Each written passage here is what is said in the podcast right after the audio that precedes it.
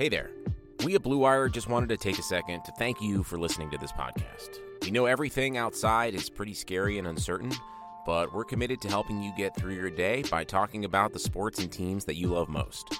If you're looking for more great podcasts to distract you, check out BlueWirePods.com.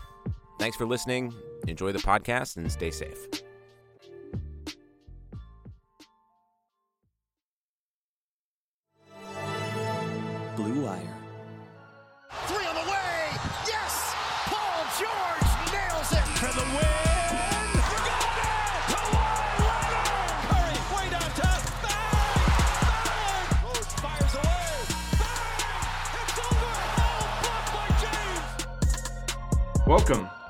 Discourse, Episode 5. I'm joined, as always, by my co host, Jabari Davis. You can find our podcast on Apple, Spotify, and anywhere else where you get your podcasts. Tonight, we are going to talk the majority of the time about The Last Dance, 10 part documentary airing on ESPN. Uh, it just concluded about 15 minutes ago, and we're going to get right to it. So, Jabari, how are you doing tonight, my friend? I'm doing great. I mean, you know, I've been chomping at the bit. I've been excited about this documentary for so long, and uh, you know, I, I was incredibly excited when they, rec- you know, when they acknowledged that they were going to drop it a little bit early. You know, especially given all the stuff that we're, you know, kind of all dealing with, and uh, it didn't disappoint. So I'm ready. You, you know that feeling when you're like starving and and they make the joke about the grocery store but that's not very time relevant you know you're starving and you're like i could cook but i'm just looking at you know skip the dishes or whatever app you got and you order like an extra large pizza and it's not great. It's from the local spot but you annihilate it. You're like that's the best pizza i've ever had. And then the next time you get that pizza you're not starving and you eat a few pieces and you're like yeah this this pie's pretty mid. Um I think maybe there's some of that tonight because there's just been nothing. Like there's just been this abyss of this lack of basketball in our lives, sports in our lives. Um, and I'm just going to acknowledge that off the hop, but that is my only wet rag moment of the night because I, I thoroughly enjoyed myself. I loved that NBA Twitter was just all enjoying it together. It was a those two hours just flew by. You, here, here's one for you. On the day when you're starving, you eat that pizza and it's delicious. That's all that matters. so for me tonight, I was starving. They you know, they, fed me well, and I'm happy about it. Yeah, true, true, true. That and and the whole time, like the uh, we're gonna get into it, but the two hours there's a very interesting tone where they kind of you know you get a little bit of like the psycho that Michael was and and the competitive fiend that he was, and also some PR and a little bit more of the history and a little bit more PR and a little bit of idolizing him and a little bit more reality. And it, it was really interesting to see kind of like the hills and the valleys from where, you know, maybe his people had some say, maybe ESPN, you know, uh, how they arranged things, but but I thoroughly enjoyed it through and through. So let's start at the hop. The first episode um, sort of introduces the idea. We're at the beginning of the 97 98 season. Um, I think the big moment for everyone, uh, you know, i- if you've been around basketball, if you're, if you're a basketball junkie, you know that Jerry Krause and, and members of that Bulls team weren't always on the best of terms. But you know, him him laying it down for Phil Jackson, saying this is it. You know, like whatever you can win. I think the quote is you can win 82 of 82. You're gone after this year. Did that was the big moment for me right off the hop. What about you? Exactly, because you know, and rest in peace, Jerry Krause. I don't mean any disrespect, but you're exactly right. You know, he was a hated man at that time. Uh, you know, you know, leading up to that, and certainly afterwards, when it was the vaunted uh, Tim Floyd era, uh, and Chicago Bulls fans will will recognize that. But yeah, it's absolutely nuts. You know, like to think that you would want to voluntarily break things up when, and I mentioned this on Twitter, when you have Jordan, Pippen, Rodman, and Phil with a group of role players that could still produce at relatively high levels. Like so, like for him to for him to be of that mindset. And you know what? Don't get me wrong. You know, I've seen what a prolonged grind could do to a team and, and even a locker room. You know, in general. But part of me will always wonder, you like how many could they have gotten in a row, and how long, you know, beyond the, you know, con- continuing to win the titles, how long would they have been a contender uh, beyond, like I said, beyond maintaining that streak? Yeah, and imagine if he wasn't suspended. I mean, took a hiatus, uh, but we won't go there. Um, no, and it, I mean that was a huge moment, and it's too bad. Someone tweeted out, and I I can't remember. I can't credit them because Lord knows so many tweets were flying out during the doc. But they were like, um, Jordan is getting praised for a lot of things that Kobe got picked on for, and I think he's talking about like the practice commentary and some of the other things. But Mhm. it's unfortunate. Um, it made me a little sad to think like the Kobe's Last Dance equivalent won't have the Kobe interviews. You know, like the Kobe retrospective Yeah. and not to be a buzzkill, but then I thought about that for Jerry Krause, like not even from like an all sides perspective, it just would have been interesting to hear Jerry Krause speak back about it now as he was also getting fed these interview bits from other people about the team. It's kind of a shame that his input wasn't in there because, you know, while he was obviously got in his own way and the guys didn't like him, he made some excellent decisions that put them in the position that they were in. Okay, so that I'm glad that you brought that up because as much as I wanted, you know, as much as I will criticize him for the ultimate decision to break things up, uh, leading up to that, he built a dynasty. He built that dynasty. He, like, of course, you've got Michael Jordan. That, yeah, that's a great foundation. But they weren't going to win until they brought in Pippen, until they brought in the other pieces. Obviously, in the second second go round, uh, when they brought in, you know, Rodman. Uh, again, you know, whomever made the decision to bring Phil in, that that was clearly, you know, that was clearly the right decision. So I, I, I hear you, um, but part of me wonders if we might not see you know some footage from him later you know later on down the road because they agreed that you know that Mike uh, you know supposedly gave the okay to do you know uh, to put this together back in summer sixteen. You know, so I, I don't know. It, I I would be shocked if they don't have some Kobe coming up later on. If they don't have you know some other figures coming up that you know specifically as surprises. Kobe Stern, Krause, notably. Um, Yeah. Yeah, and and I mean, and it was great to see uh, Stern for the moment and Craig Sager for the moment. And Seriously. yeah, uh, I I do think w- with social media specifically, everyone is is still like for all the information we have and how aware we should be at how easily we're like manipulated by one quote or moment or framing or how the moment is scored in this documentary like there's a lot of pieces going on and do you know who the bulls traded um the supersonics for to get scottie pippen? If I'm not mistaken, it was Olden Polynice. yeah olden polynice Yeah. i had to look up the trade because i was like what did they give up to get the seventh overall pick? Because that's a pretty big pick like that's uh and uh yeah great move. And they drafted horace grant the year after um pretty big contributor to those first three titles. So jerry krause made some great moves. I just think it would have been interesting to hear some commentary like yeah they can hate me but you know like if he doubled down on the arrogance that would have been great tv if he was if he kind of like you know found a little bit of humility down the line and I wish that we could have coexisted together, but man, I'm I was I'm thankful to be a part of that. That would have been nice to see too. So it's kind of unfortunate that we didn't get any, any of that really in the first two episodes. Well, I will say this: if he was, you know, like at the end of his life, if he was anything like he was at this time, he would have been doubling down. Because I can tell you, what's funny. I asked you as we were kind of watching it, we were texting back and forth a little bit, and um, I think I asked you like if you remembered something from you know, I think the '97 era, and then I realized why would you, you know, why would you remember that? For those of us that were around, like this hatred was real. This hatred was real, and and Jerry, he kind of, it was almost like a like a wrestling manager. You know what I mean? Like, you know, that, that type of personality, you know, I'm not going to say that he looked like Paul Bearer, but back in the day I did kind of think that. Um, it- but he definitely embraced that type of, you know, that role, uh, which, you know, in, in retrospect, I can appreciate. Yeah, no doubt. And it, I mean, again, like this is going to be interesting viewing because like I've got friends who, you know, were texting me throughout who are, you know, 10, 15 years older than me and grew up with Jordan.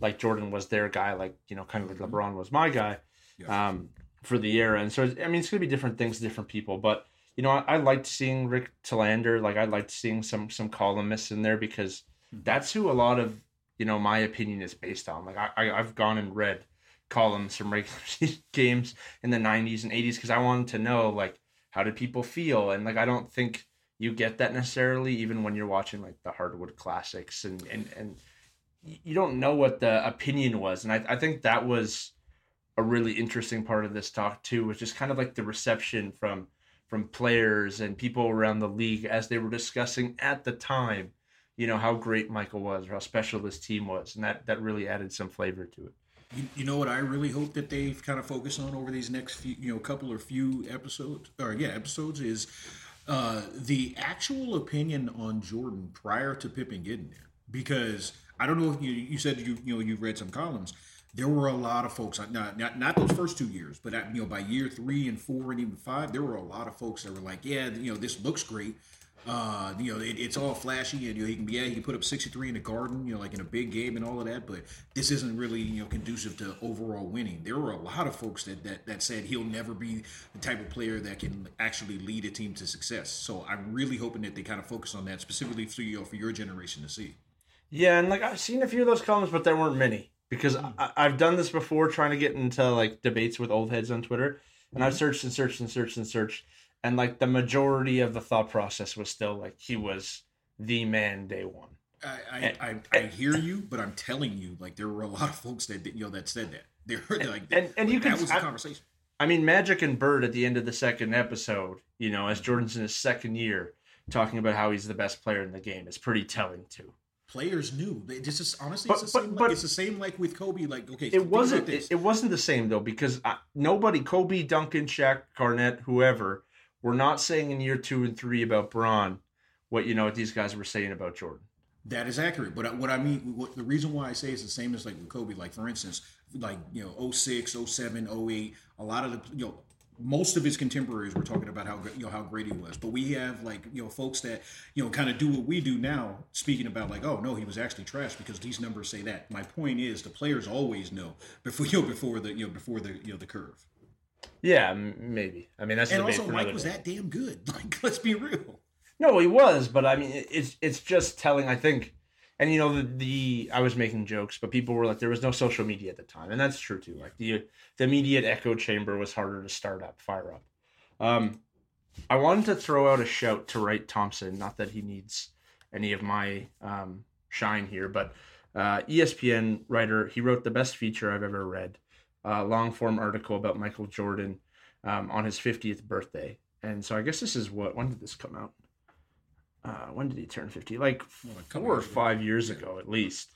Um, but it's called Michael Jordan has not left the building. And if you haven't read this article, uh, carve out a half hour and, and and saw through it before next week because um, it's extensive, it's excellent, it gives you a great snapshot into his mind, and it you know to this day still blows my mind. I've never read a more shocking, I don't know, tidbit in a feature ever than I read in this, and it, it's about Jordan's letter, and it was mentioned in the documentary in the first episode, and, and Jordan's mother actually read the letter, and it's talking about how Michael Jordan's at UN, UNC, essentially asking for twenty bucks and P.S. Please send stamps.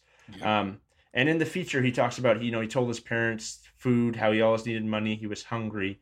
Um, and it just it blows my mind that Michael Jordan, of all people, was like having to do that and not to make this a bang on the NCAA um, podcast, but wow, you know, like Michael Jordan should never have had wanted for anything, you know, in college. But um, it, it just always every time I think about that, and then them actually bring, bringing it up on the doc, I thought was a pretty pretty cool moment. You can spread your arms and and uh, and pose for the camera as I dunk it home because I will make it about the NCAA.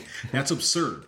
Michael Jeffrey Jordan of all players, not saying that it's any more right for you know you know Joe Smo or you know Josh Everly to you know, to go hungry, but yeah, Michael Jeffrey Jordan was going hungry and having to beg you know beg for supplies from his folks. That's Yeah. It is. It, I mean, it, it's it's absolutely mind blowing when you think about, it.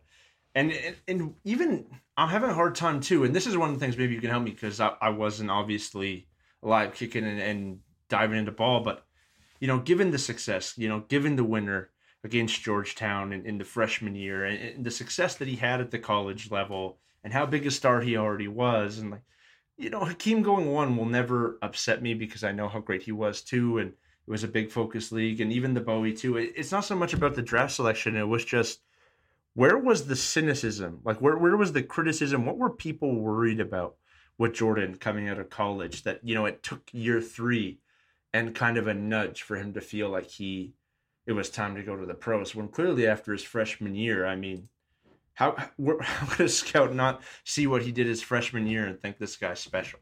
So I was young, but I can I can absolutely uh, uh, speculate on that, you know, because I, I watched the transition with him. Specifically, it's because we, we had a lot of folks that were old heads, and I'm you know this is not bashing on boomers or anything like that, but a lot of folks that didn't see like the future of the league. They couldn't they couldn't even fathom a league where a six six guard is leading your team to a title. Um, keep in mind, Like obviously a lot has changed over the last five years, but really in the 80s and 90s when I was you know coming up watching it, it was throw the ball inside, then work outside, no matter what. It didn't matter how many shooters you had, it was always work inside out. So the thought always was, you know, the next great big man. You know, like we, we got to have a big man and then put other pieces around him. So even though it's the dumbest thing ever, and actually um, Bobby Knight tells a you know tells a great story about it not a fan of him, but I'm a fan of the story. Is uh, he was asked, you know, he was essentially asked, you know, uh, hey, you know what, we don't need Michael Jordan, or uh, we need a center, and he, his answer was play him at center then, because that's the answer. you, you don't go away from a guy, you know, from a talent that incredible. But there were a lot of basketball minds that definitely held on to that as a, you know, as a, as a overall mindset. Hell, into the '90s, if not longer. Yeah, I mean it, it it it is crazy though that you know a 32 and 2 North Carolina team that won the national championship um you know that saw Michael Jordan, Sam Perkins, Sam Perkins and James Worthy beat Hakeem Olajuwon and Clyde Drexler at Houston. Mm-hmm. That saw them beat, you know, uh, Patrick Ewing at, at, Georgetown that there were still questions. You know, and I mean he's so cr- I know you're only getting a little bit of tape, but like the stuff that you were seeing, like he's so crazy athletic and explosive. Um, it's it's not something you always see, and and I, I think if you're honest and you watch, you know, basketball in the early '90s, late '80s, the athleticism is so lacking compared to today's game. It, but I that's mean, that's not the case when you watched MJ. You yeah, know, like, you you had less people that were athletic at, you know, as athletic as to, you know today's crop of players, but you definitely still had some anomalies, and you and maybe not to Jordan's level, but you had other guys that, that could go. But just by and large, it wasn't it wasn't just the norm as it is today. But you know, of course, health and science and training and whatnot. Uh, Michael Jordan was just light years ahead, and shout out to you know Sam, Sam and Andy. Yeah, and I mean, it, it, it, was sweet too was actually one of the cooler parts if you're like a diehard was seeing the Pippen the Pippen highlights. I mean, mm-hmm. I, I've I've seen a lot of Jordan highlights at UNC. I hadn't seen a lot of Pippen highlights, not even at Arkansas, but like at high school at the high school level. So that was that was really cool look too. Yeah, and, and you know, I mentioned this also uh, on Twitter, of course. Uh, it's at Josh Everly and at Jabari Davis NBA for myself. But I mentioned this. It was great to see him kind of get some roses because specifically, you know, Pippen and Pippen is a guy uh, that I'll be honest with you is one of the more underrated players for me, you know, for my opinion, because we because we focus so much on Jordan, so because we focus on on the greatness and the six and zero oh and all of that. But and I think you even mentioned it it um it, it's just really good to see you know you know see Jordan specifically acknowledging how pivotal Pippen was not just for that particular run that this documentary is focusing on but for his entire run. Yeah, and I think Jordan said I don't know what the exact quote is now, but he said, you know, if you say Michael Jordan, think Scottie Pippen or something like that. Like should, along yeah, you should be saying his name too or something like that. Yeah. Yeah, because I mean, he was so good, and Phil Jackson says at one point in the documentary, like, you know, it was it was disrespectful because the whole. I mean, we should get into the Pippen aspect of this, but you know, Phil Jackson goes. He says, you know, he might be the second best player in the league. Mm-hmm. And, and if you just started following basketball in the last 5, 10, 15 years, you would think Scottie Pippen was like a one or two time All Star who was yeah. all right. Yeah. Because unfortunately, like, and and I'm part of it. I'm not gonna. My hands are dirty. I'm in LeBron's camp, you know, mm-hmm. taking my shots when I can. But mm-hmm. um, you know, he, he's portrayed as this like total sidekick who couldn't stand on his own, and Pippen was.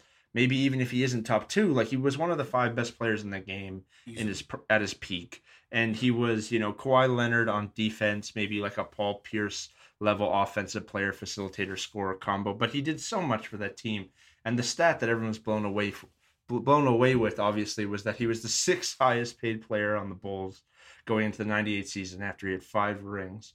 And he was like the 122nd highest paid player in the NBA, which, you know, wow. Just think, think about it like this. During the second three-peat, he only made a total of just about $8 million for that three-peat.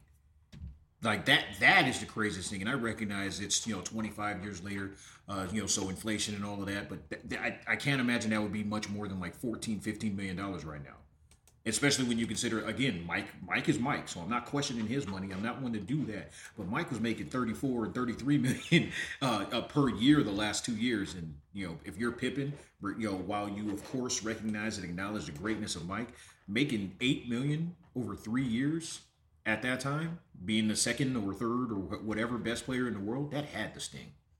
Yeah, and I mean, Jerry Krause is the easy one to pick on because he's not there and because things are so well documented. But you know, you, Jerry Reinsdorf is being interviewed at, at times during this Uh-huh. um, documentary, and and you know, people are talking about him retrospectively as well, and they're like, you know, once you signed a deal, he was you signed, you signed kind of guy. And when you see the contrast from from Scottie Pippen talking about how in 1991 he signs the seven year, $18 million deal because he wants to take care of his family and he doesn't want to risk, you know, not to mention it's brought up he's he's one of 12 children in this family. Um, he doesn't want to risk his family's well being if, if something goes wrong in his career. And then, you know, obviously things are going well. He ends up being 10 times all defense, seven times all NBA, uh, makes the MVP ballot, uh, six championships. And, you know, Jerry Reinsdorf's like, no, he's not going to come back to the table.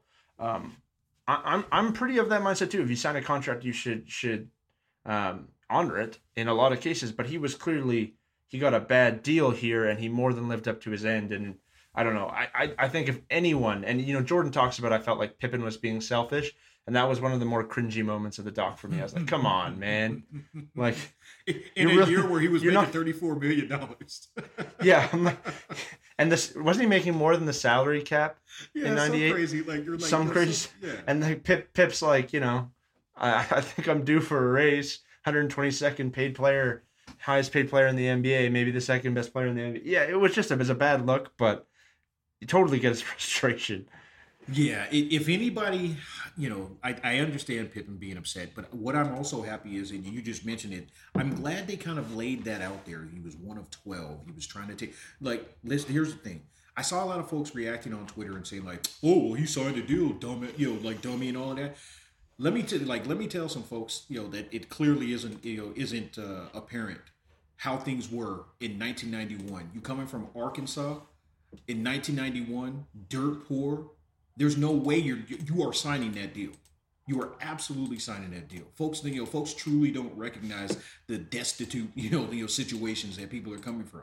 Now, in retrospect, it was disappointing, but really, the person that he should be mad at, and, and I'm, you know, again, you know, I'm not going to speak ill of, of the dead in Krause or whatever. Person that Pippen should be mad at is his representative uh, that that allowed him to sign that deal, uh, that long term deal with no outs and no flexibility down the line. Yeah, and I, I thought it. I mean, just reflecting on how differently things went with Jimmy Butler five years ago, six years ago, when he was in a similar situation, um, and you know the Bulls wanted him to take a lot less, and he gambled on himself. And I don't remember how ridiculous it was, but he went from like a very minimal contract to near max or max. So it's kind of crazy how differently things have played out over time, and how you know when we talk about a player empowerment, you know sometimes like things have gone too far where like they're handicapping franchises. There's a reason why there needed to be a major shift in stories like this, where you know you have one of the best, absolute best players in the NBA who's just getting shafted in a seven-year deal with no wiggle room.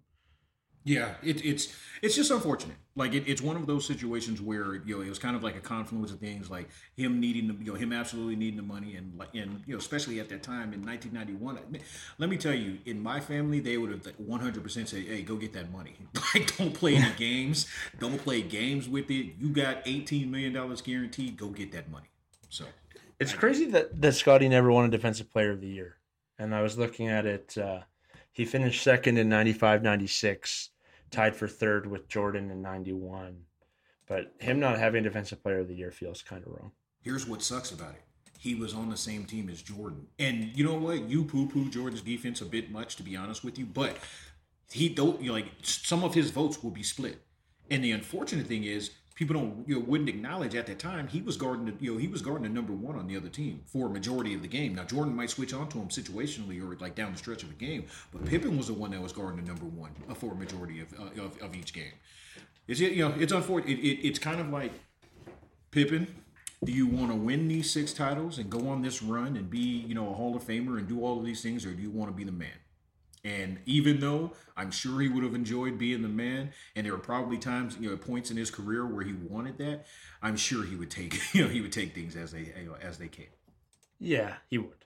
I, fair enough. And but like, hey, I don't poo-poo Jordan's defense. Someone was just like, he's who's your top five perimeter defensive players ever? And I was like, Jordan's not there. He might be top fifteen, but he's uh-huh. not top five. I was like, he he literally he wasn't taking the number one defensive assignment throughout the majority of that ty- that, that dynasty because he had Pippen to do it. And it's the same reality with all these guys who have high usage today. Where as much as you make fun of some of these guys for being turnstiles, when you're controlling, you know, every other possession on offense for your team or everyone where you're on the court, you know, you're not going to be able to bring that same level of defensive intensity all the time. And while I think Jordan was an excellent perimeter defender, when he turned it on, he was locked in. I just don't think from an energy um, place that he was able to be that dog on defense, possession to possession that Pippen was. And he also didn't have the same length.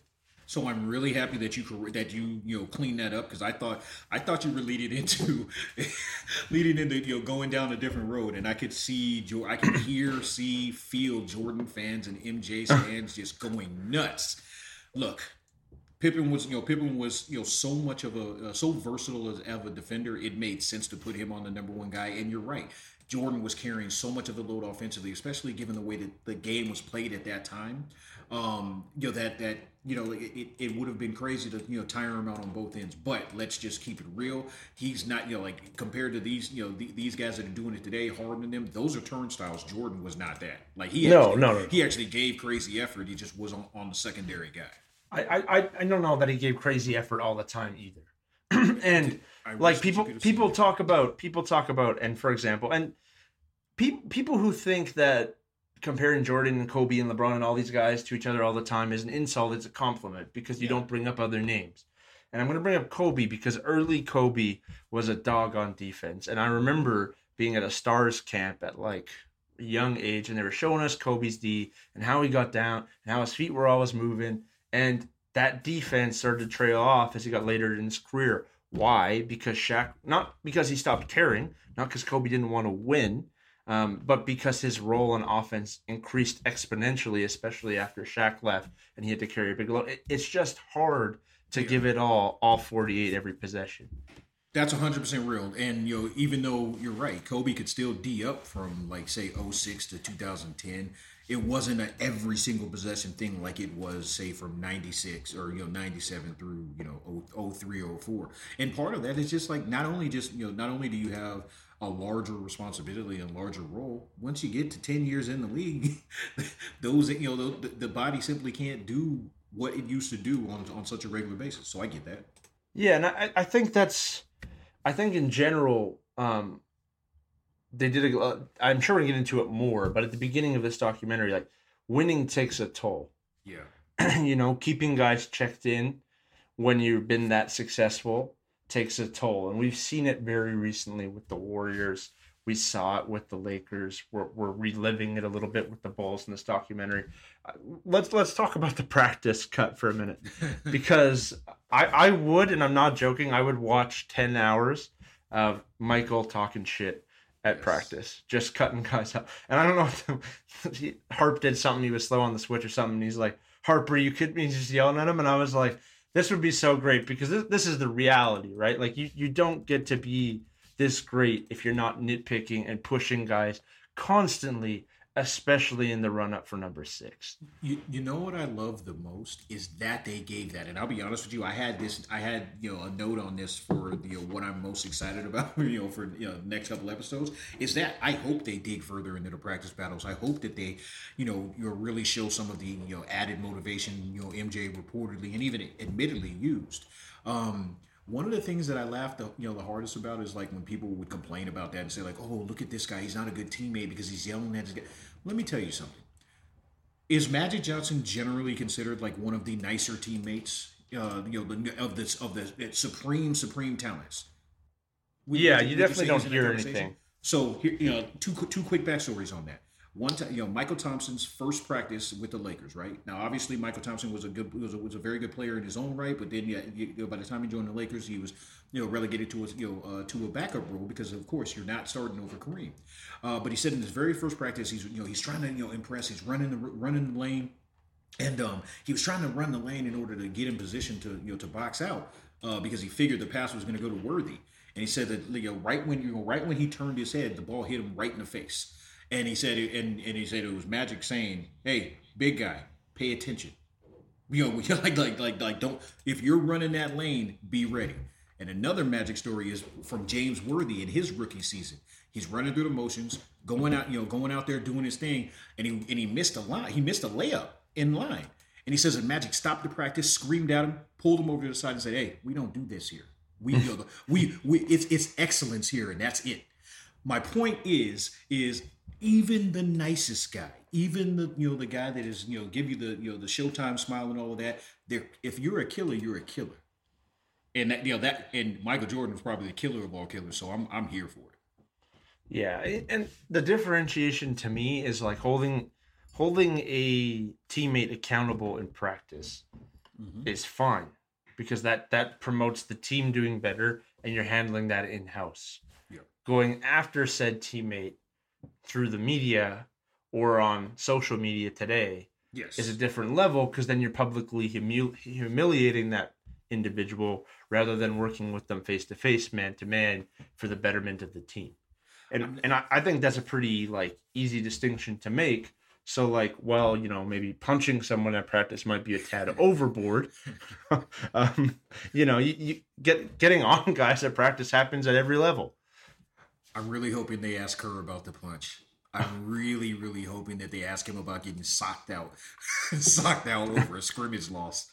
Oh, I I'm sure that they got it. They got Yeah. it. It's like a big thing. Um, I I, I want to talk about the coaching story, but let's because I do have it in the notes and I'm getting carried away. Um, what was your biggest wow moment of the first two episodes of The Last Dance? Oh, there were a couple, and I'll be quick about it. The Bulls being outdrawn by an indoor soccer team in their own stadium when Jordan got you know got there. Like that's that's the biggest like are you freaking kidding me deal ever. And I recognize the game used to you know like you know playoff games used to be you know tape delayed, finals games used to be tape delayed, but that's ridiculous. Um, and also the you know uh, well two more things. Uh, totally forgot that Pippen was waiting. You know he waited to get for that tendon surgery. I totally forgot that just before the season, which you know I mentioned it on the thing, or actually I referenced it. Is an uncanny you know sort of coincidence and a similar decision that led to basically Kobe and Shaq boiling over. Um, I don't know if you remember, you know, remember that saga where, uh, Yeah, yeah. you know, yeah, got, got hurt on company time, you know, gonna heal on company time. And then the, the last thing was just that Rod Thornton saying that it took him two weeks to realize Mike was the best player on his roster. like in my head, I was like, "What the hell took you that long? Like when you picked him, you should have known that." But yeah, what about yours? Um, I had a I had two too. Um, the first one was you know co- cocaine in the NBA got a long, complicated history, and uh, if you read into the '70s, like there were real worries that like Blow was going to sink the league, and that wasn't gone in the '80s, and, and so um, he- hearing that get introduced, kind of like with a mild manner um, introduction to kind of like we're gonna talk about this briefly, and Michael Jordan immediately being like, "Well, I didn't. I've I've never. i haven't seen that. I didn't see that. Um, I didn't drink at the time." As, as he's got a four finger scotch on the on, on the table next to his chair, just just had me rolling, and then immediately following the like the Jordan like guys were doing things that I didn't see. Um, he tells a story about how he walks in on his whole team Yep. to, to doing it his rookie year, and I was like, "So you didn't see it, or you saw your whole team do it immediately the second you got to the Bulls?" I just thought that whole sequence was so brutal because they obviously didn't want to dive into it, and then it kind of got put in, and I just I thought that whole ten minutes was hilarious, was hysterical. Did you ever watch the Chappelle Show back in the day? The Rick James uh, episode in particular. No, well, yeah, I've seen it, but I don't remember it well enough off my head. He basically just said, "Hell no, come on, man. I would, I would never just put my feet up on a man's couch, just kick him, you know, step on a man's couch." And then in the very next shot, yeah, I remember sticking, you know, I remember stepping on Eddie's couch. That's basically what Jordan did, and not only that, he was dry snitching, saying, "Yeah, all my other teammates were doing it." I get it. It's it's thirty years later, but yeah, you were snitching a little bit, Mike. a little bit, yeah. And uh, it did make me think. Roland Lazenby, uh, great great author, wrote um, wrote a book about Jordan actually too. But I read Showboat. Um, and it was about Kobe Bryant last summer, and there was like uh, the Lakers actually hired people um, to, to to like they tailed their players. They like private investigators tailing their players to find out if they were doing a blow at the time. And so I was Yeah, I mean, Uh, it, it makes sense, man. Like, Well, but like when you know that, like when you know the history of the league and like the culture and how serious it was, and then how it kind of got introduced, and George's like, no, I didn't see that, except for my rookie season where I saw everybody on the team doing it. I just couldn't help. I blew up at that point. I was just laughing so hard, man.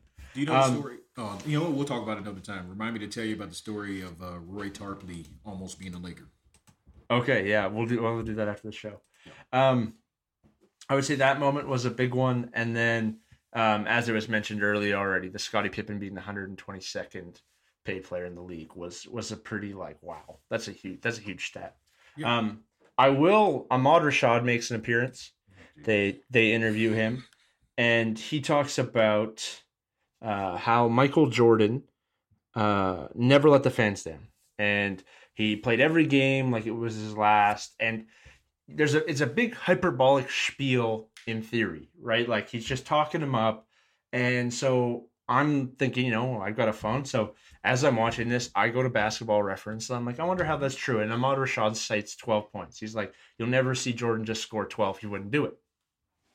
But 12 feels kind of ambiguous, and like 10 we we know we all like double digit numbers so i go to basketball reference i i google or not google basketball reference i play index search, search michael jordan how many times did this guy score 10 or less points in a basketball game and the mm-hmm. the man did it one time Yeah, one time like it, it's not hyperbole literally one time from from 84 85 when he joined the bulls to 98 when he left the bulls for the last time one time he scored less than 10 points man, Josh, Mike was not playing with you. I'm not like I. It when describing Mike, it all sounds like hyperbole because he was that ridiculous. Mike wasn't playing games with you. Like I, I can't wait for you. I can't wait for everyone to see the rest of the documentary because I hope they, I hope they show just how ridiculous that man was. And honestly, you can't, you can't, you can't appreciate it. And speaking generally, not you, you can't appreciate him enough via clips. You can't appreciate him enough via, you know, like you know, just watching an off game here and there. Like Mike was such just, you know, Mike was just an indestructible force. That at least that's what it felt like. Like the same way. Okay, so Shea Serrano, great author, obviously. You know, everybody knows who he is. He talks about you know his greatest respect that he can pay to Kobe was that he you know they, that he put you know he said basically said like that MF you know put fear in in my heart like I was scared of him. That's what Mike was every game. It didn't matter. It was like you know he, it, he could start off slow. He was getting thirty, and if he wanted to, he was getting forty. And if you pissed him off, he was getting fifty. Like that was Mike. So, Oh yeah, and and I hope we get more of those stories. I hope we get more of the practice. And I know he was a killer, but like that's a that's a lot of night. There's a lot of games in the NBA season, mhm. and there was a lot of winning and the disease of more. And we've talked about like how hard it is to keep that. Oh, I, I don't want to say like the Mamba mentality or the killer on a on a nightly basis, but that is really incredible. Yes. No nights off is is an incredible thing. And um, there's two more issues I really want to touch on before we go to some other things tonight. And and one of them, I guess we'll we'll talk about the load management that Mike that Mike went under for his broken foot. And he had seven minutes a half, and they had to stick stick to it. And I got my jokes off on Twitter. But I thought the interesting thing that Michael Jordan said was he was super pissed off, and he he didn't like that ownership was also angling for a better spot in the draft. Mhm. Uh, literal laugh out loud at 30 and 52 making the playoffs and then and then them getting swept by the Celtics in the first round you know being scored like the pinnacle of an action movie and the, the irony wasn't lost on me but what what Mike said was genuine I think it's crazy to expect players to kill themselves possession to possession Mhm. every switch, every every screen they got to set, every rebound, every whatever box out, and then at the same time you can give a directive like, "Hey, well, if we didn't make the playoffs, that'd be great." And and I think the tanking mentality has been over glorified the last few years, obviously due to Philadelphia and other partners. Like athletes should never want to tank, and I'm I'm glad Michael said that. Now, owners shouldn't force players to play hurt, so I don't want to go too far. Mm-hmm. But I'm I'm glad he touched on like how awful the tanking mentality is for athletes. It's as simple as this for me. If you can play, play. If you're hurt or you know you got an injury that you're worried about, you know, uh, you know, making worse, then you know take the necessary time. But if you can play, go out, you know, go out there and play. I, you know, I appreciate Mike's mentality. You know, I appreciate Kobe. You know, uh, you know Kobe's mentality on that matter. If you can get out there and put on a show, it's a lot of people in that you know it, you know in that stadium that may only have this one game to come to. So let's get out there and do it. Yeah, and on a serious note, it's it's if you can play play like you said, and and it is commendable to be hurt and to play, Mhm. but you're not less of you're not less of a man No. if you can't go and you put yourself first Oh because no. it is a game. That's Ju- that's ju- that's that's you- something that I not I'm not saying this for you. Oh, okay. I'm yeah. just saying that's something like the average sports fan has really struggled with understanding that sometimes, especially when guys are like out longer than they expect to be, and a doctor somewhere has said no, they're good to go, and the player like, aka Kawhi Leonard, a couple years no, like I'm not right yet. You know what ends up uh, playing into it, and you may think this is silly, but I really do genuinely believe this, especially like with football fans. We sometimes will, you know, deify or immortalize these guys, or even unfortunately compare them to soldiers. Um, so the point where it's like, oh, come on, be a soldier, be a warrior, just get out there. Uh, and I think that leaks into you know, you know some of our opinions on whether or not an athlete should you know should you know play no matter what. Uh, to be clear, and I know that you're not saying it, but you know for the listener's sake as well. Uh, when I say if you can go, go. That's specifically like if you're healthy. If you're hurt, I have no problem. You know, like I've been outspoken on this, and we both discussed this on different shows and at different times on Twitter. If you're hurt, you're not doing your you're not doing yourself nor you know the team any good if you go out there and make it worse. So uh, but yeah, um, it, it really you know it, circling back to your original point, it's really a testament to the you know to the will and determination that that guy had to be out there all you know you know pretty much every game. And the the last the last just to kind of wrap the last dance episodes one and two that I want to talk about. Uh, what did you think about the interview with the high school coach? And I forget his name. Uh, you know what? Uh, refresh me, uh, uh, because let me see. What did I miss that part? Yeah, well, okay, so they bring in the high school coach and, and they talk about like one of the most iconic Jordan stories, probably even to people who don't like basketball because it's it's used as this lesson to not give up on your dreams the first time you're rejected, and the sentiment is good. But essentially, he got cut his first year of high school, Mm. and they brought in his high school coach, and his high school coach cited his size and said, you know, yeah, I saw him, he tried out, and it wasn't. To be honest with you, it wasn't anything special. And then obviously, you know, there's a couple interviews. People people say that you know, I think it was his brother. Someone said that like his his growth from that first year the next year was tremendous, and he got way better, and he took that personal, and he worked every day in the summer, yada yada yada.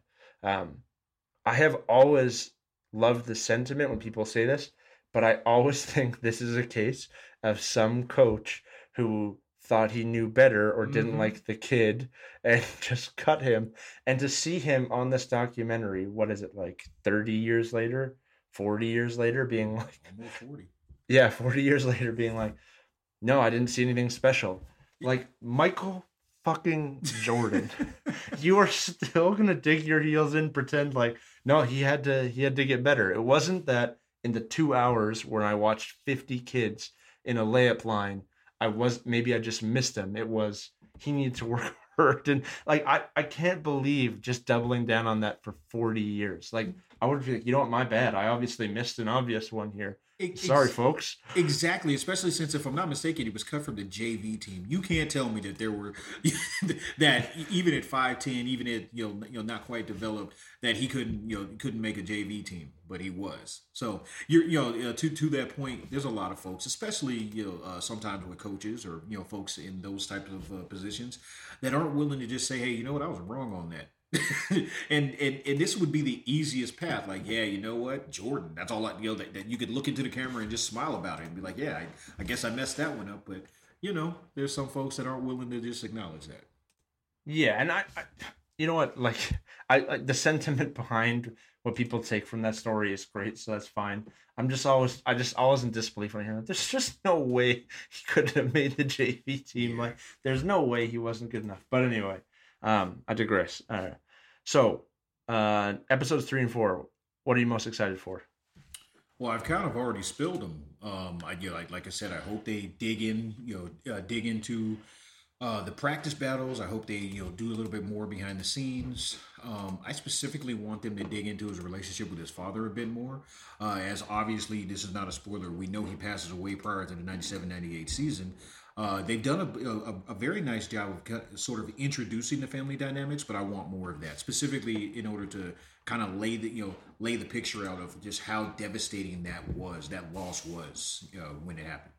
Yeah, yeah, and I, I think any anything any other retrospective clips I can get of players talking about Jordan in the early years, I'll take them. Absolutely, because that that intrigues me.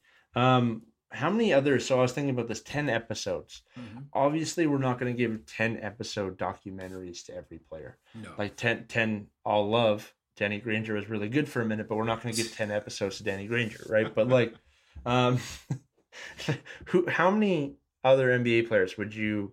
Do you think that you know, Corona aside, mm-hmm. would draw I mean, we're not going to draw like it's Mike, so we're not going to draw the same, but like a, a rather large audience on a Sunday night going up against whatever HBO show, Thrones, West, Westworld, whatever, mm-hmm. is going to draw a huge crowd, be a social media experience. Like, what other players would you watch a 10 hour doc on?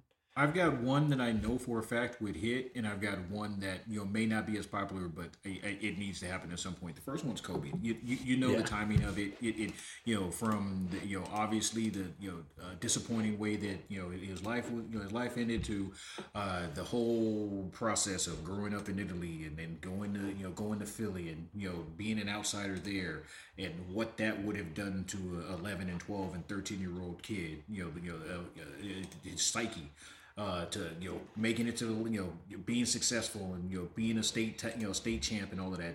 You know, gone on and on and on. Shaq and the life off the court, you know, and the battles that he you know that he struggled with there, and you know the back and forth with Phil, and then obviously the ultimate success. I think that easily could be um, you know an eight to ten parter.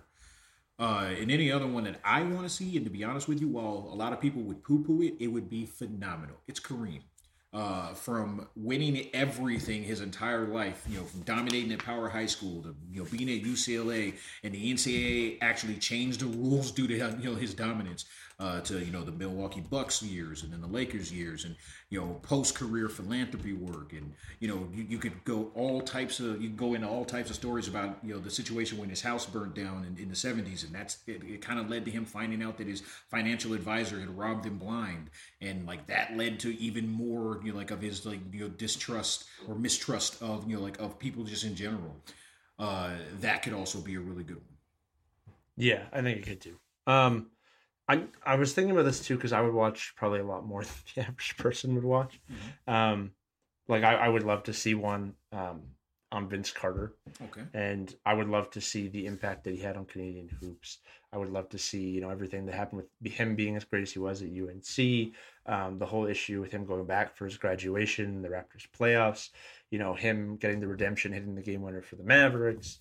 Uh, the second act of his career, the down like Carter had some real ups and downs. Like not not doing well with USA Olympics. Um, I think there would be a lot of, of drama and things to unpack there over his 25 relative years of basketball um, intrigue. But that was like the most obscure I think I'd go before I, I felt like the masses would uh, drop off. I, I think Kobe will be next. Mm-hmm. Um, I, I don't know that Kareem would be the same draw, even though I do think, again, it would be great. Mm-hmm. I think Kobe will be next. I know that LeBron will get his. Yeah, for sure. 20, 30 years down the line, I'm sure it will also be excellent, and that would be the one I'd want to watch. But I would happily watch one on Shaquille O'Neal, oh, yes. Kevin Garnett. Uh, I'm trying to think of some other other characters, and you know, I, I think the this this concept might be great too, but maybe it's just a two hour one. Yeah, like you know, I, I think Allen Iverson is is another one that a lot of people would be interested in. I don't know if I want 10 hours of Allen Iverson, but what if you give me like a jam packed two hour The Answer type. I, for sure, I think that would kill in a two hour window. Mm-hmm. Uh, yeah, so I think this is a winning format, though. I really do. I, I, think the marketing for this was great. I think the time slot's great. I think people are really excited. I got. I have another quick idea, and actually, I, I thought you would be sentimental about it, but I can actually wrap it into one. How about the the impact that the world players have had? Like you, you can go into Dirk, you can go into Hakeem, you can go into Arvydas, you can go into Drazen, you can go on down the line. But like the early years, and then obviously, uh, the, you know, the, the transition of the entire league as a result. That would be yeah, that would that'd be great too. And I, I would love to like be on a casting, for lack of a better term, panel for that because like I, I think there's just a whole list of guys. Uh, Arvydas, Dirk, uh, Yao, and Nash come to Mhm. mind right away, and just yeah, I mean, because that that you know that one could lead into conversations about Mike D'Antoni and the fact that Joe Joe Jellybean Bryant was playing with him overseas, or playing against either with or against him overseas, and that was you know Mike D'Antoni was Kobe's favorite player, and like how you know D'Antoni brought a lot of the you know you know free flowing offense and a lot of those you know a lot of that mentality from you know the European game. it's been probably ten years since I read Shaq Uncut, Mm. which is his his biography. But didn't like Shaq and Kobe play a game in like Europe against each other or something?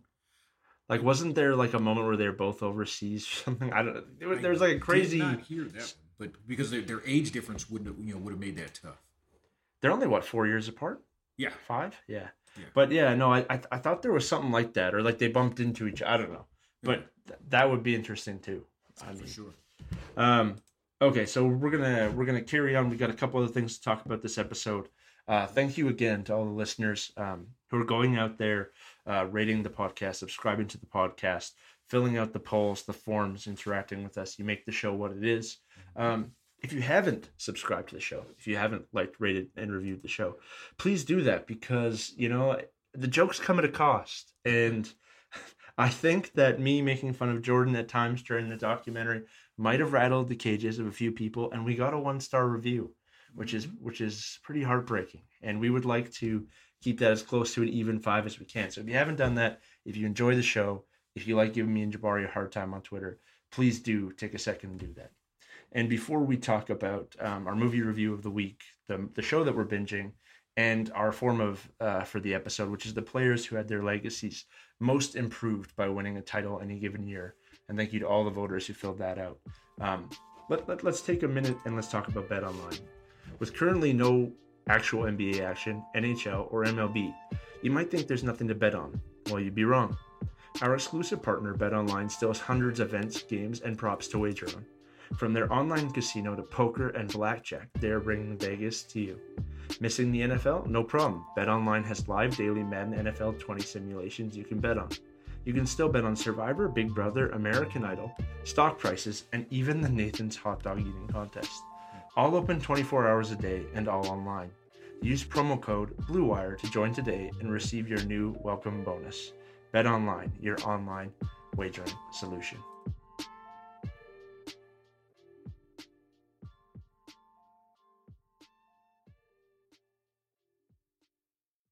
Now, Jabari, this form this week, I, I love this talking point. This is one of my favorite, like, we're at the bar conversations. And uh, got a great turnout. A lot of people had a lot of input, kind of, you know, brain worked the idea with people online and then put together a list of players with, with the question, the hope of answering um, which, which title changed a player's legacy the most.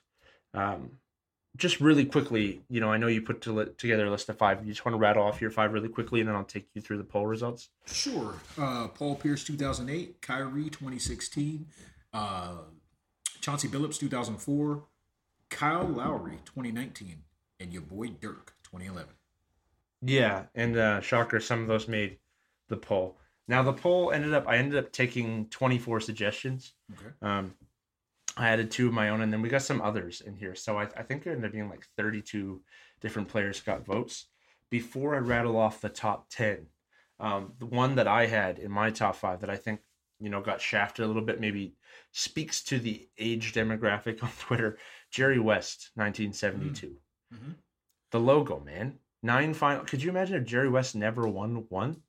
Yeah, it, it, it, if I'm not mistaken, he was 0 and 8 at that point. Like that, I can't even imagine. And again, you know, these guys are supreme, you know, supremely you know, talented, and you know, have a determination that's you know uh, unquestionable, right? I can't imagine getting there to like six, number seven, number eight, dropping all of those, and then saying, okay, you know what, let's do it again next year. Yeah, one and one and eight in the finals is not ideal. yeah, but but like that that you know stability like the success speaks like you can you can understand how great they were and you know how tough those celtics were but the man is the logo you know one of the first early long bombers and and to never have won. I I, I thought that one got didn't quite get enough respect because it ended up finishing like 14th on the list. But But you're right. It's a it's a generational thing, and you know, just want to mention Jerry West, if I'm not mistaken, is the only player uh, to win the MV, Finals MVP on in a losing effort. Yes, he is. Even though LeBron should have won it in 2015, and Andre Iguodala having a Finals MVP is what it is. Um, sips another one.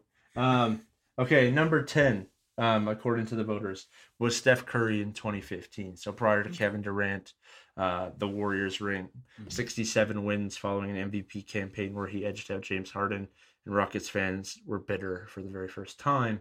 Um, yeah, I mean, not a lot to add. That's that's a fine addition. Um, yeah, I think I don't, I don't I don't know if it like catapulted him up so much, maybe. But then I think you know winning two more in the unanimous MVP the next year, it, it's hard to remember in that moment for me a little bit. Yeah, I was just gonna say it's just because like we have the you know we have the luxury of knowing you know how great he is ultimately you know or how, how great he's been, but at that time it definitely put him it put him it answered a lot of questions that some people had, but then you still had a lot of idiots that were like oh you know you know Steph's still weak this that and the other. It's like there there there's a certain you know portion of NBA Twitter in particular that will always just like go to the negative when it comes to a player unless that player plays you know for their specific team. But I, I think it did put him over the hump, so I, I can see why that was in there. I do I do distinctly like my one takeaway from that title was you can win with a jump shooting team. Mhm. Not only is like our team's getting faster and we're taking more threes, and that's an easy way to, to win games in the regular season or catch people sleeping, you can win a title in that way. Um, I, and I think Charles Barkley needed that lesson more than anyone, but I, I, I think that was the lesson that that's, that's the one big takeaway from that year. It's funny that we both had the same note on that. I, I didn't have it written down, but as, the minute you said that, I was like, yeah, and Barkley was still arguing that they couldn't uh, Yeah. down the stretch of year two. I think yeah, I think Barkley was arguing that they couldn't like as Durant was holding up his second Finals MVP, but whatever. Yeah. Uh, number number nine, Hakeem Olajuwon, nineteen ninety five. So Hakeem's second ring. So I get why it's on there, but let's be real about this. If Jordan had been there and been fully healthy, the same people that questioned Hakeem would still say, "Oh, well, he couldn't beat Jordan." Because if Jordan's there and fully healthy, I don't think he beats Jordan. Uh, so for me, it didn't it didn't like you know solidify anything because I I grew up you know idolizing Hakeem and trying to do the dream shake and trying to do all of those moves even as a you know five ten guy in the post. so yeah, um, I get it, but I think Hakeem was was was always one of the all time greats. Yeah, and see, like I, I disagree on that premise, and um, we should do an episode all like we should just argue what ifs one day in the summer Mhm. when we've officially, you know, gotten off our hill and surrendered that the season's not coming back. Because as of right now, the season's coming back. We're getting playoffs, but if it comes to that point, we should do this. I, I think the the Rockets thrash the Bulls in '95 if it happens. Um, Because the Bulls would be tired or, or worn out by that run, or because well, it actually it, depe- Rockets it, it depends. It depends on what the what if is, but I, I think Jordan's hiatus in '94 and, and most of '95 was really important to the next repeat because they needed to get back to that. They needed to get knocked down to be hungry again, and maybe not Jordan, but like the whole team and like eight in a row is is a, is a tall order. Yeah. And the other thing is, you know, the they didn't have Rodman. Mhm. And in 95, if you remember, like the, the, the last guy to beat Jordan really like, when it mattered was were Shaq and Penny and that Magic team. Mhm. And and Shaq beat up on on the the Bulls and Toni Kukoc and Luke Longley were not doing anything to hold down Shaq. And then those same that same Magic team went and got swept by the Rockets in the finals. Mhm. So I, I I don't think they had an I don't think that 95 Bulls team that didn't yet have Dennis Rodman had any answer, any any option for Hakeem Olajuwon. I, I really do think the Rockets are going to win, but I, I get where you're coming from. P- Penny and Shaq, they went up against a they went up against a, a, a half speed Jordan. If Jordan's full speed, I, I yes, I think Shaq destroys you know destroys their front line. They weren't they weren't beating Mike, man. Maybe. The- Eh. I hear I- you. It, I don't know, There's man. no way to say one way or the other, but yeah, Yeah. It, it, it, it is a fun conversation, and I can't wait to have. it. There's just there's just a reason, man, that whenever talent gets that stacked, And however stacked it gets, because when the Warriors got KD, people were like, they're going to win five in a row. Mm-hmm. And personalities didn't allow it for, for it to be that way. Yeah. Now, you know, you could argue the other way. Maybe they win in 94 and 95, but things get so bad in house at that point that, you know, it blows up earlier. You could argue that too. But I, I just think eight in house is a tall order. But anyway, Yeah. on, on the Hakeem front, they had won in 94. The Rockets kind of dogged it a little bit in 95. Hakeem was getting um, some crap for being, uh, you know, for, for dogging it in the regular season. He didn't win the MVP. David Robinson did, and then he kind of embarrassed David Robinson in the conference finals. Um, and, you know, of course, then he's up against young Shaq, who just beat Jordan, and he wins the title and averaged like 30 points a game in the finals. So, yeah, big ring for Hakeem. I get it. Did you ever watch that series against Robinson? That that specific series? I have only seen one game. Dude, go back and watch, man. He, that that man embarrassed that man. Like it was one of those where that man has a family. like, don't do this. Anyhow, sorry. I, I feel like that's one of the ones too. Would have been great to watch in the moment because of the narrative buildup. You know, with them both being rivals in Texas, the MVP one year after another. I think that would be in the moment. That's a great setup for a series. Incredible. Number eight was Chauncey Billups, two thousand four. Yeah, prior to setting, you know, prior to, prior to settling with the Pistons, Chauncey was a bit of a journeyman. Like a lot of people don't really you don't realize that he had shown some flashes and obviously showed that he had talent, but he really hadn't been able to put it together anywhere. Uh, certainly, you know, put it together anywhere near the Finals MVP level that he played at with that group. You know, obviously uh, for Larry Brown. So th- this is this is number one for me. Yeah, I mean Chauncey Billups suited up for four teams before he got to Detroit. Yeah, it was uh, Boston, the Nuggets. I think. The, yeah, he was he was he bounced around. Yeah, Celtics, Raptors, Nuggets, Wolves, Yeah, and he kind of found himself a little bit with the Wolves, and then really picked it up at the Pistons. But um, it, it's interesting. I mean, Chauncey Billups and Kyle Lowry had the exact same yep. career and very similar number. It's eerie how how similar their careers started and how their numbers turned out, and then the titles. But um, It's a really interesting comp. To this day, one of my uh, favorite pieces, Ric Bucher. Um, believe it or not, Ric Bucher, oral history on that 04 title. Certainly, And there- And there's a there's a quote um, from Chauncey Billups where he was like, "We knew, we talked internally. They were like, if if we force Kobe to beat us, he won't be able to, to say no, and uh, or if if we double Shaq, we force Kobe to beat us, he won't be able to say no. Mm-hmm. And there's their their chemistry won't work, and they basically tried to dare Kobe into beating them, and they won that series. And I know a lot went into it, but it, it was a really interesting series, and that Pistons team.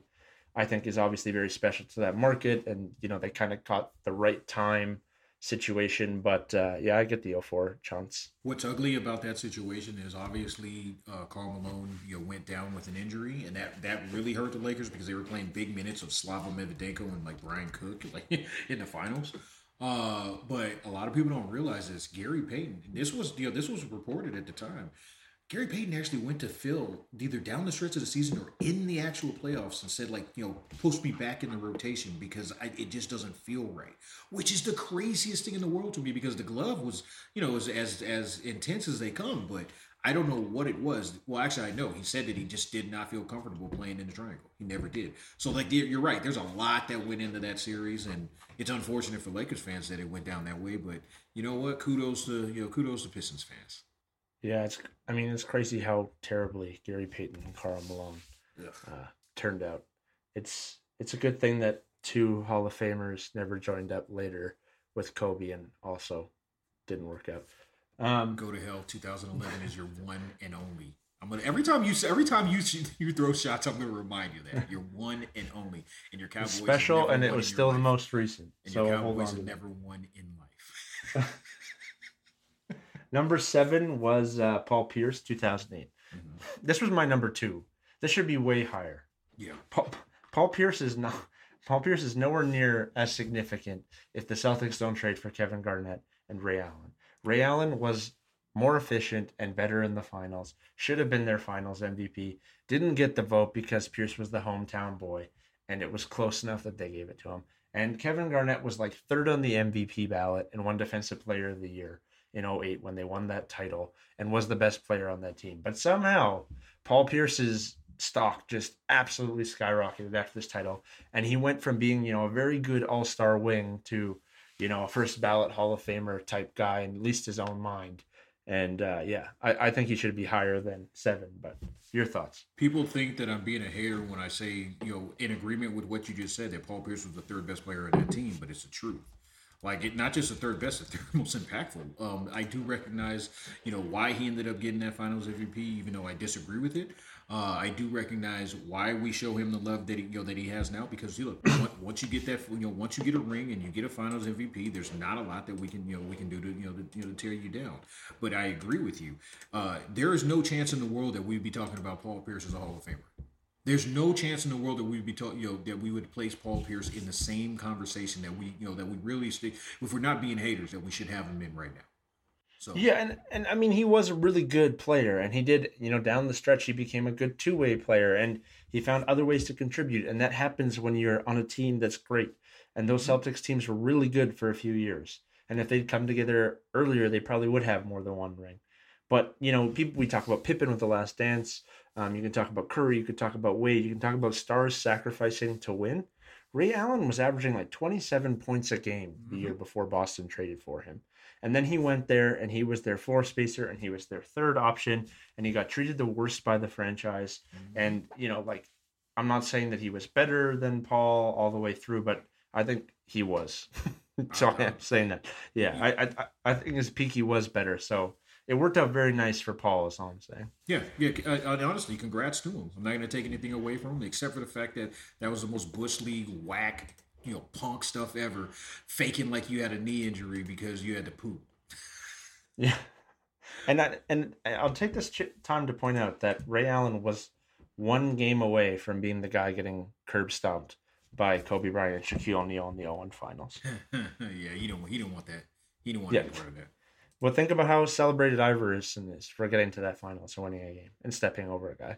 I mean, Iverson was a nasty dude too. Like I recognize that he's not your guy. I get it, but Iverson was pretty nasty, man. I'm just saying, if Iverson doesn't make that finals, he doesn't step over Lou, he doesn't take a game over the Lakers, and Ray Allen does those things. Yeah, we just history's history's written very differently. Yeah, we speak of him as like, hey, you know what? He's one of the you know one of the best you know little men all time, you know best little men scorers of all time. We're not talking about him in the same conversation. You're right. But he did make it, and he did step over Lou, and he did put up like 45 in game one of the finals and still won at Staples Center when nobody thought that was going to happen.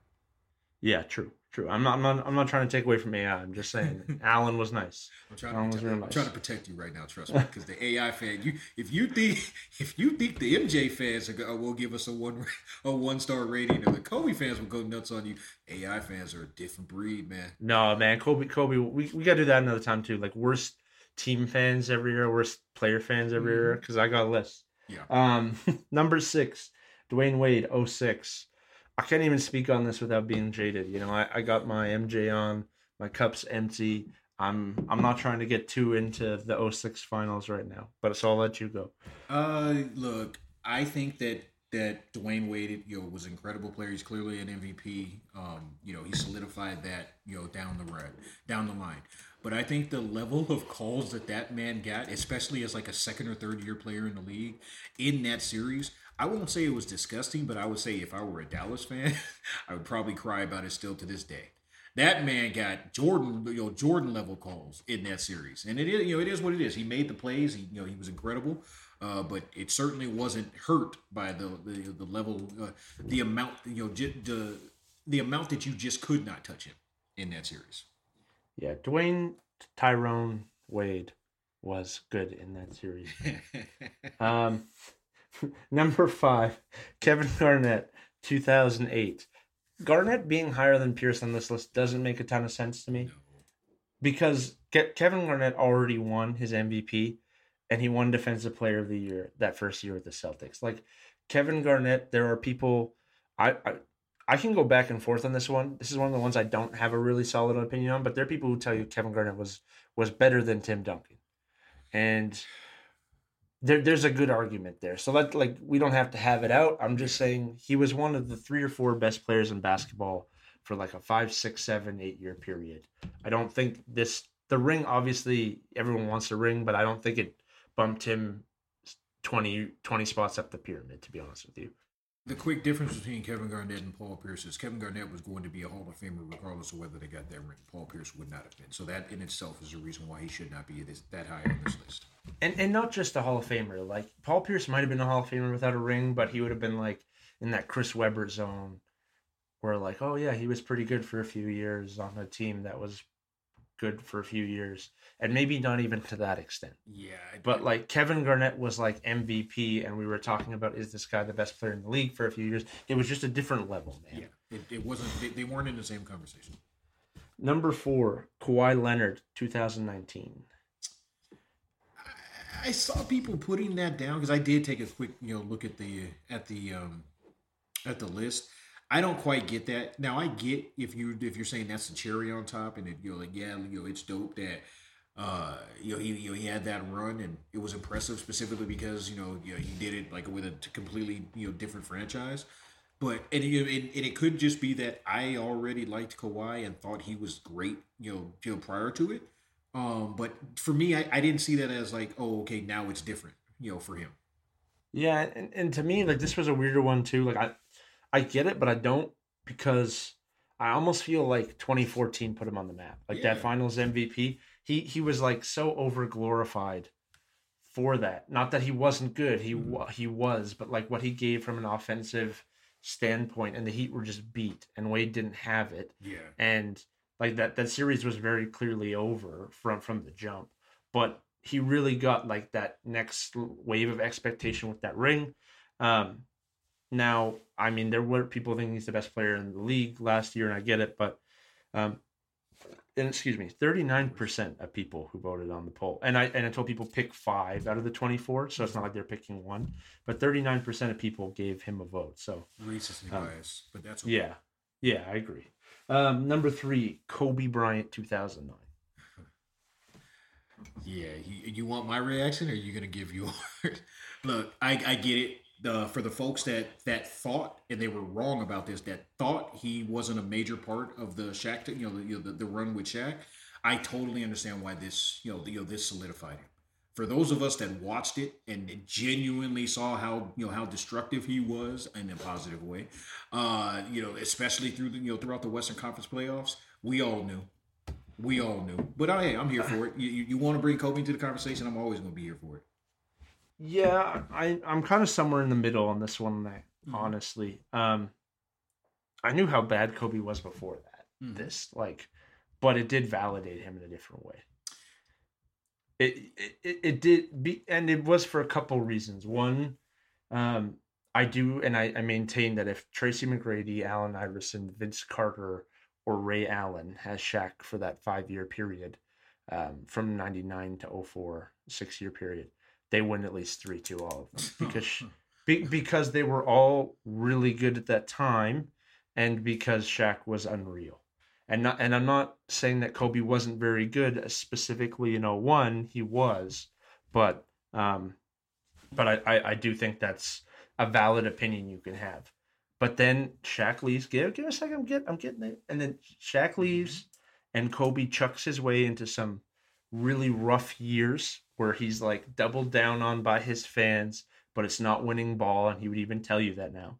And then he gets Pau, and he changes, and him and Pau have this unique relationship where they like see each other as partners, and like Kobe changes how he's you know come around the team, and Pau respects Kobe, and they bring the best out of each other, and then Kobe becomes you know a two-time champion or he wins again you know specifically on this title on the 20 2009 title. I i get it. Like it, it changed the narrative changed on kobe pretty big after this one. It, it, it was a validating on a global scale title. I get it Okay, so it's too simplistic to say that Kobe, you know, chucked his way into bad situations when you actually look at the rosters that he was playing with. That's not even that. That's not even up for up for debate. Go look at him, and we see why he was doing that. Second thing is, I get it.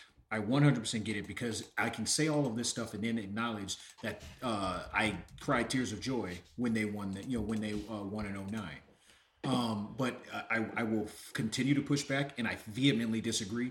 Those guys would not have won, you know, won three. For one, they couldn't defend the way that Kobe did, and that was a vital part of the you know, of that run with Shaq. Kobe was the dog on defense, was the one that was initiating was guarding the best player, whether it was a point guard, a shooting guard, or a small forward. Those guys weren't, you know, would not have been Yeah. able to do that. No, it, it's the truth, man. Like, No, man. See, I, I'm gonna I'm gonna push back on your pushback because Okay. one perimeter wasn't the same. Who who in the West was was Kobe having to guard to the same degree?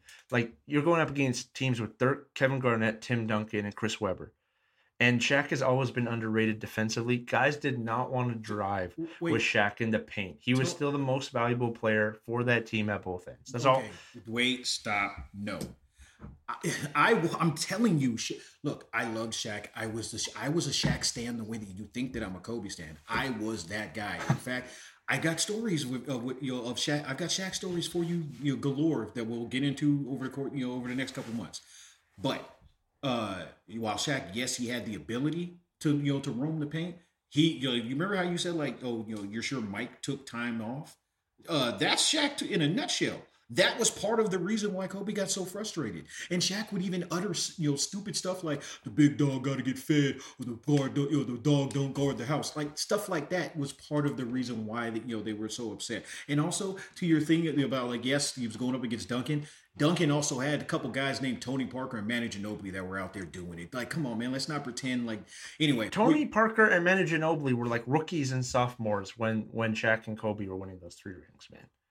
Look, we, you know what? This is what we'll do. We'll save it for another one because this is definitely a great conversation. But I don't. I'm- I just I don't want to drag this on. Yeah, we, we I mean we're not going to go to war over when it's a minor thing. My Yeah. point is that and and I we we've demonstrated by the fact that we're even having this conversation. Mhm. There were a large number of people who wanted to see Kobe win without Shaq, and 09 did Oh, that. Yeah. Okay. I, I was living. I was. I was actually. It was the last time I lived out here in Tucson, and literal tears of joy. Number two was LeBron winning in 2016. Now Howard Beck, you know, he also voted. Shouts to Howard, um, one of the best in the business. Uh, was saying that we should have had, you know, LeBron winning his first one in 2012 on here, Hmm. and and I can see it, but like 2016 really put like, and you, we've talked, you've talked about, it. you've been like that was the moment you were like, okay, damn, Bron, you know, like Mhm. Tw 2016 really took a lot of people who didn't love LeBron. He wasn't their guy. They weren't going to give him an inch, and they were like, you know, I can't deny it anymore. So I, I feel like I get why 2016 is this high. Yeah, uh, look, it, for me, it's 2016, uh, specifically because I was one of those folks that was hating on him early in his career. I I acknowledge how great he was. I saw it from the start. Like right when he came in, I was like, "Yeah, man, you know what? He's great, but you know what? Kobe better." You know, and you already know what that you know what that uh, you know stems stems from.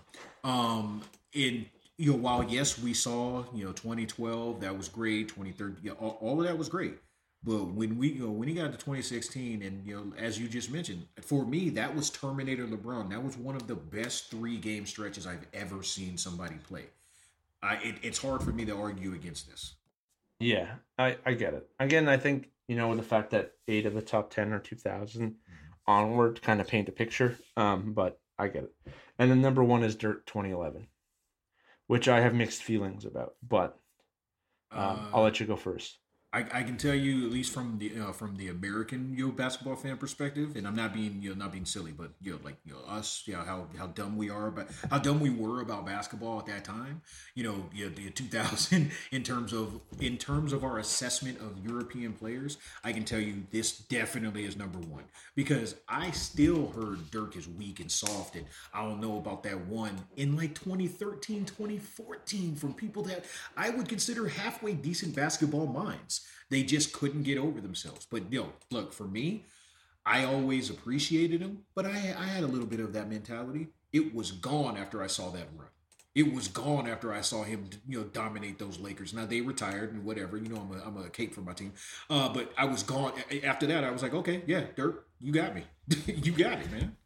Yeah, this is the this is the thing, man. Like, I I I agree that it completely changed how people viewed Dirk, and he finally got credit for how good he'd been Mhm. for you know 15 years. But it it pisses me off that like people act like that title you know made him.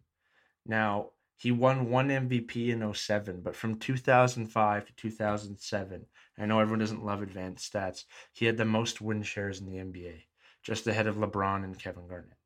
He had the second best block, box plus minus behind only LeBron James, and he had the the best player efficiency rating. Like you can legitimately argue he was the best player in the game for three years in the middle of the 2000s with Garnett, Wade, James, Kobe, Duncan, Shaq, bunch of guys like Nash who won two MVPs. He was really, really good. So it, it bothers me that that ring is used as like, oh yeah, without it, he, he wouldn't really have been that great when he, he was so damn good. But at the same time, I, I do appreciate that it really turned heads. And I think, you know, from a historical perspective, it's it's underrated when a team that's that hungry. We talk about with championships keeping guys hungry. Getting a team that they had, 06 Heat were kind of like this too, where they had a lot of guys who really wanted it and were on the way out. But like the Marion, the Pejas, the Terrys, the Kidds, Dirk, uh, DeShawn Stevenson, like they, they knew it was now or never, right? Now or never. And that I mean, they beat Kevin Durant, Russell Westbrook. They beat uh, LaMarcus Aldridge. They beat they they stopped the Lakers three peat. They beat the Heatles. Like they sent home a lot of MVP type players that run, and I feel like it gets a, that whole title gets a little bit underrated because LeBron wasn't on his A game in the finals. So it does, but let, let, allow me to say this: I get why it frustrates you, but I'm gonna keep it real with you. The same, you know, the same people that would you know question his legacy or question or, or state that 2011 you know, really did it for him. They're the same people that in 06 they said, okay, yeah, he got beat. You know, he, he was beat by you know by a uh, old man Shaq and a you know a young kid. And then, you know, even though he won the, you know, the MVP, they would specifically, uh, was that 07? They would specifically say, yeah, but he had to pick it up, you know, in a suit because he was already bounced, you know, uh, in a one eight situation. I'm not saying these things, but like for them, that's why it solidifies. And to be honest with you, I, I actually agree with it. Like it, it's kind of like the cherry on top. It's it's gravy on top of a, of a dope meal. You know what I mean? Like it, it's not saying that he was weak before that, but sometimes you get to you know you kind of get to a pinnacle to where it's like, yeah, we can acknowledge that was the highlight. Even though there was great, you know, the, the the way up the mountain was great. You know, like it had all types of highlights, but that was the peak, and it was. Yeah, it was. I, I mean, it was, and it was great, and it, it, it did change. I get why it's number one. I don't disagree with that. I think it's up there, but uh, I just kind of want to add that context, I guess. I guess. Um, definitely, you know, obviously compromised there. But um, some of the ones that didn't make it, you know, shouts to Bomani Jones, suggested Julius Erving, 1983. Mm-hmm. Obviously wasn't around, but you know that the the ABA wasn't viewed as an equal league, and people were questioning, you know, is he as good in the NBA?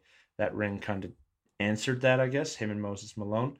Um, so that got a lot of votes. Wilt Chamberlain, 1967. I think that was in my top five. Um, it, it should have been on here. It was when they fin- he finally got over Russell. Mm-hmm. Uh, 1967 Wilt should have been on the list. Uh, Clyde Drexler 94, Andre Iguodala 2015, uh, Kyle Lowry 2019, Tony Parker 2007, Willis Reed 1970, and Bill Walton 1977 all received uh, 25 votes or more. So I can uh, add those in. I can appreciate um, those. Yeah, to wrap up before we do a couple shouts. Uh, what are you binging this week outside of The Last Dance? Uh, honestly, I, I went back and I started watching The Sopranos about a week and a half ago. I didn't mention it on, on the last one because I just kind of started it. Uh, but I, I started, I restarted The Sopranos. I'm actually already in season three because I just kind of have it on in the background as I'm working on stuff uh, specifically because I've seen it so many times. And shout out once again to Sam, uh, you know, one of the hosts of the Light Years podcast, specifically because he just started it for the first time. And I can't, like, I, I feel like even though, you know, I don't know him like that, I'm experiencing it vicariously through his tweets. So I appreciate that. What about you? Yeah, I didn't mention last week either, but like I've been on The Office, rewatching The Office the last like mm. three weeks too. Okay. So you know that's kind of like my filler time show. And then based on your rec- recommendation last episode was like four days ago we recorded i started watching hunters. Mm. and i'm like i just finished episode four and i'm pretty into it. Okay. And so this is where people were telling me like it kind of took a dive for the worse. So we'll we'll see how it goes. But uh, I, I am liking it more than i thought i would initially. So you're right on. Stick stick with it. Trust me. Like you won't be disappointed. I i, I have a feeling about your taste you know the, at these at this point. I don't think you'll be disappointed Yeah, no, I, I dig the concept for sure. I dig the it's it's an interesting idea. Um, so yeah, that's gonna wrap us up. We will uh, this will be dropping for all of you Monday morning. We recorded this Sunday night. Um, our next episode will come out Thursday morning. Uh, once again, if you haven't liked, rated, and subscribed, please do. Please hit the five stars. You know, we'll appreciate it. Shoot us a screenshot. Um, that'd be awesome. Uh, Jabbar, any shout outs before we sign off here? Yeah, I wanted to quickly. Sh- I, I, do you have one as well? I, or do you want no, I don't. Man. I got you. I wanted to quickly shout out your guy Dave, you know, at Dave Bodridge. Um, he seems like a good guy. Seems like a good follow on Twitter, and also our guy. And you know, I think I did it last week, but I'm gonna shout him out again. At number one, uh, real good guy. Um, you know, so I definitely appreciate all the feedback that you guys have been, you know, giving us via Twitter, and hope that you continue. Actually, that's a lie, man. I got two. Uh, Lance Robertson at Lance Yes. underscore nine seven two. Uh, said he's followed us over. He's glad we got another podcast up and running. Lance, thanks for coming, man. And uh, Kyle Panabek Baker, Pan Baker. I'm not sure how to say that. Um, he he was kind of giving me, uh, asking me about KD. Shot me some DMs, uh, DMs about KD, and sort of sort of led to the question of the week in our poll discussion. So, shouts to Kyle. Thanks, man. Um, thanks again to Blue Wire Network for for hosting the show, and uh, we'll see you on Thursday.